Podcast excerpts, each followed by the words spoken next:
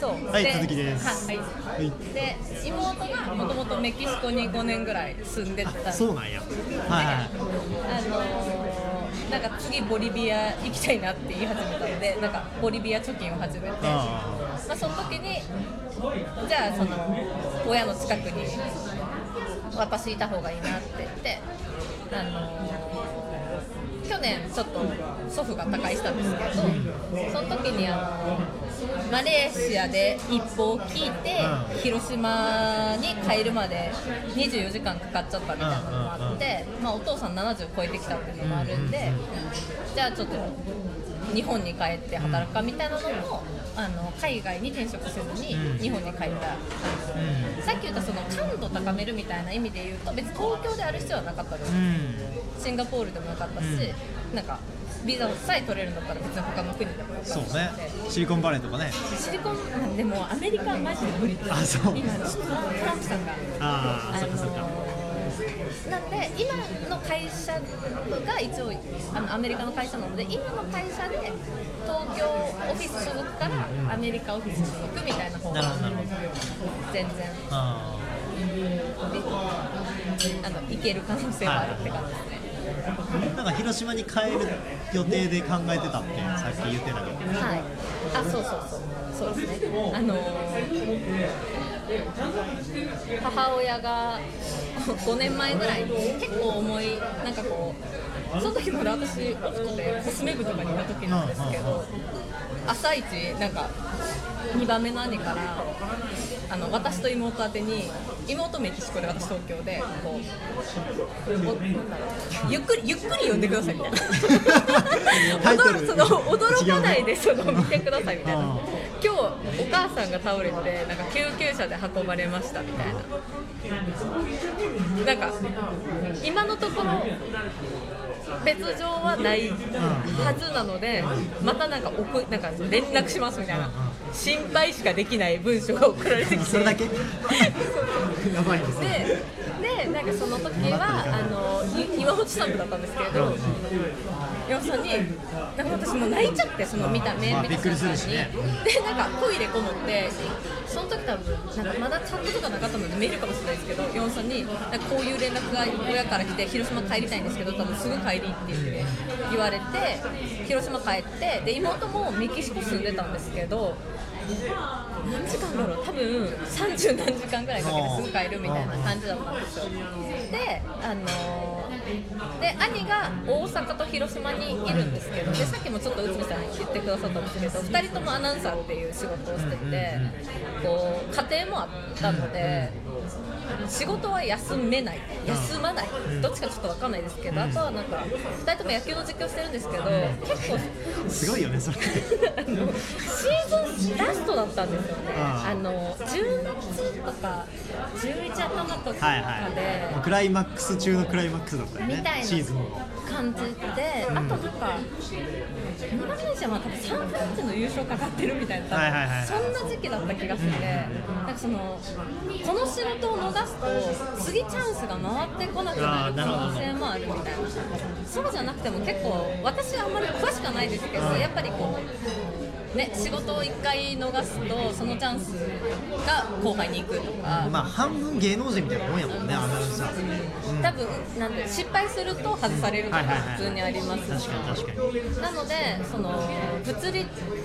的にそのリモートワークとかもできないし、仕事も休まないし、でその時に何がやばかったかってあの母親はもう集中治療室で人工呼吸器つけられてる状態だったんでもうお見舞いに行っても行かなくても意識ないしうん。喋れないからもなんか辛いだけみたいな感じなんですけど、あの疲弊してる父親を見る方が辛くて、あんな泣いてる姿見るのもなかったし、あのだからご飯作る気力もないし食べる気力もないし、なんかなんで俺がもっと早く気づいてくれんなんか気づいてやれんかったんやみたいな感じになっちゃって自己嫌悪すごくて、あんなちっちゃい背中見たの初めてでそこをどうにかするのがなんか先みたいな感じでで、まあ、妹が帰ってきてくれてたので2人で一緒にやってたんですけど、まあ、その時に、まあ、やっぱ兄ちゃん2人はこう親が何かあった時に頼るのは難しいんだなっていうのをお兄ちゃん2人にってことそうですね、やっぱ守る優先順位が多分自分の家族、子供うん奥さん、子供が先に来るし、えっと、仕事もあるし仕ね事もあるし、だからその守るために仕事しなきゃいけないしってなって、まあ、別に私、今、仕事辞めて、なんか1年、まあ、変な話を介護しろって言われても、別にしますみたいな。まあ給食みたいなこともできるっちゃはできるしね、い、できます。ね、うん。なので、なんかそうなった時に、でもともと広島で、そのそばにいて働けるっていうのが一番いいなって思って、あの仕事探してたんですけど、まあ、広島ではうまいこと見つからずで今の会社は一応リモート OK っていうのをもらってるので、なんかちゃんと連絡つくのが広島から働いてもいいよっていうのは言われてるのででももう12月どっちも1週間ずつぐらいは帰ってて。はなんで、まあ、今はあの母親元気なんですけど、いうんうんよかったね。あのーなんだろうな、まあ、親との時間が限られ、まあ、100歳ぐらいまで生きてくれればあと30年あるんですけど、あと30年このスタンスで臨むのかっていうと難しいです。まあ自分もね置いてくからね。そうですね。ですけどなんか、まあ、元気にいろいろできるうちになんかこう返したいなって思いは強いですね。それ治ってから治ってからっていうか一段落してから、えー東南アジアに岸田が行ったしすそこで旅行にも一緒に行ったしあみたいな。なるほどなるほど。まあ、まあ、4人兄弟おっても実際ね動けるのが2人とかっていうのって結構ねなんか4人おったら結構なんか安心みたいなのがあるやん。その子供が4人もいてうちね3人あ2人か。うち3人上の2人が広島にいてくれたら結構なんかその、ね、安心なところはあるやろうけど実際はやっぱり、ね、それぞれに家庭があって仕事があってってなったら意外とそうですね。兄たちも週の半分は出張あの野球のチームと一緒に、まあ全部には行かないですけど、そうかそうかベジターもインタビューインタビューじゃないな、はいあのあアナウンス。実況する。そうですね。あの神宮とか行って。なんですかコーナーみたいなとこ行ったら兄ちゃん立ってる時あるんですよへー。西田さんっつって。いや普通にあの LINE できるんで試合中も。あのラジオとかテレビじゃない限り。後ろ後ろおるよって LINE して手振ってやります。ー確かに出張そういう出張はねね年にもう数えられんぐらいあるんやね。そうですね。だからまあ奥さんたちが大変だろうないうのはそうね。スポーツ選手とそういう意味ではあんまり変わらんかもね。栄養管理だけ別にせんでいいぐらいの感じかもな。最近そうかなんか変な家庭変なっていうか変わった家まあ族構成ではある。普通じゃないよねあのアナウンサーアナウンサー海外海外みたいな。確かに確かにそっか。でフットワーク軽いのは海外に2人みたいな。ただ、まあ、うちの両親はめちゃめちゃ普通のあ普通の父親と普通の母親です。でもまあ大学の試験落ちた時に、はいその留学したらって言える両親って意外と実は多くなかったり。なんか母親がもともとすごい海外に夢抱いててもともと客室乗務員にお母さんはなりたかったんですよ。よ、なんですけど時代的にもなんかそういう時代じゃないし、うん、まあ女性がバリバリ働くっていう時代でもなかった。なんかもともと母親銀行員で寿大社してるんですけど、うんうん。なんかそのお父さんと結婚したかったらなんか香港転勤みたいなのもうん。なんかなくはなかったらしくて、なんかその夢がすごいあるんですよ。うん。でなんかその私が海外でなんかやりたいって言うみたいなのがすごい嬉しかったみたいで私もともと高校理系で英語一番苦手やったんですけどへ一番好きな科学数学と科学みたいな 見えないと思うんですけどうん。なんかそういう感じだったんでなんかお母さんなんかあのあんまり留浪人うんをさせたくなかったみたいで、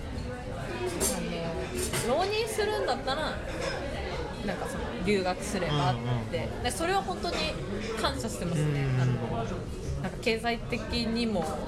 なんていうんですかね余裕がないとその言葉は出ないと思う、まあ、4人もおるしねそもそも。はい、すごい感謝してます。あ恵まれた環境で育ったなと思って温かい家庭で。ーまあハワイの大学行ってなかったら今のこの感じもなかったやろうしね。多分広島で人生終えてまあそれは別に悪いことじゃない悪いことじゃないですけど、うんまあまあこのね感じはなかったやろうね、国籍もまたいでいろんな、ね、ハワイ行ってマレーシア行って今また東京でっていうのは内海さんとこうやってねラジオいで話やすこともなかったでから。ないっすよ。なかなかこうラジオの番組にアマチュアでもラジオの番組をやってるのに出て自分がこう喋ってる内容が録音されるっていうなんか一応番組形式で。なかなかないから普通に内海さんと喋ってる感覚で今はちょっと喋っちゃってます、ね、あそうそうそう。そうでもみんなそうやしそれがラジオのいいところなので。い。やはいおもろい。ねなんかこんな話をしたことがなかったから。結構意外なことも本当ですか？いやその理系の話も今出たばっかりやけど。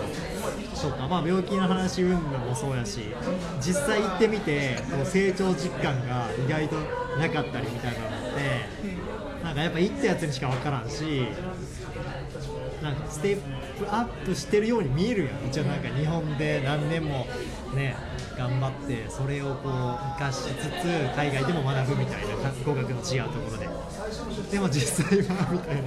価値観とか知り合いとかその幅が広がったっていうのはありますけどね。なんかイスラム教めちゃめちゃ身近で感じることってあんま人生でないと思う確かに確かにその辺はまた別の機会にあはい聞きたいですはい、はいじゃあ今日はこの辺でありがとうございましたはありがとう楽しかったですありがとうございました